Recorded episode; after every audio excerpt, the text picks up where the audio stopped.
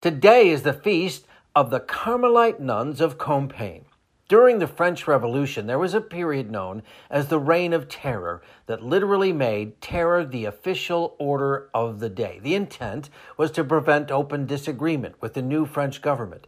Though the Catholic Church had been among the most persecuted organizations during the French Revolution, that persecution was radically intensified during the Reign of Terror. On June 22nd, 1794, 11 discalced Carmelite nuns, three lay sisters, and two externs were arrested as traitors and accused of living in a religious order at the Carmelite monastery in Compiègne, which was in violation of the law. They were taken to the Visitation Monastery and imprisoned there, where they continued to openly practice their religion.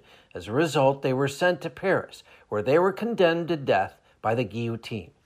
As they waited at the foot of the scaffold, they all sang Salve Regina, and after renewing their vows, continued to sing as they walked up the stairs to their deaths. Sister Constance, the novice, was the first to die, then lay sisters and externs, and finally the prioress, Mother Teresa of Augustine.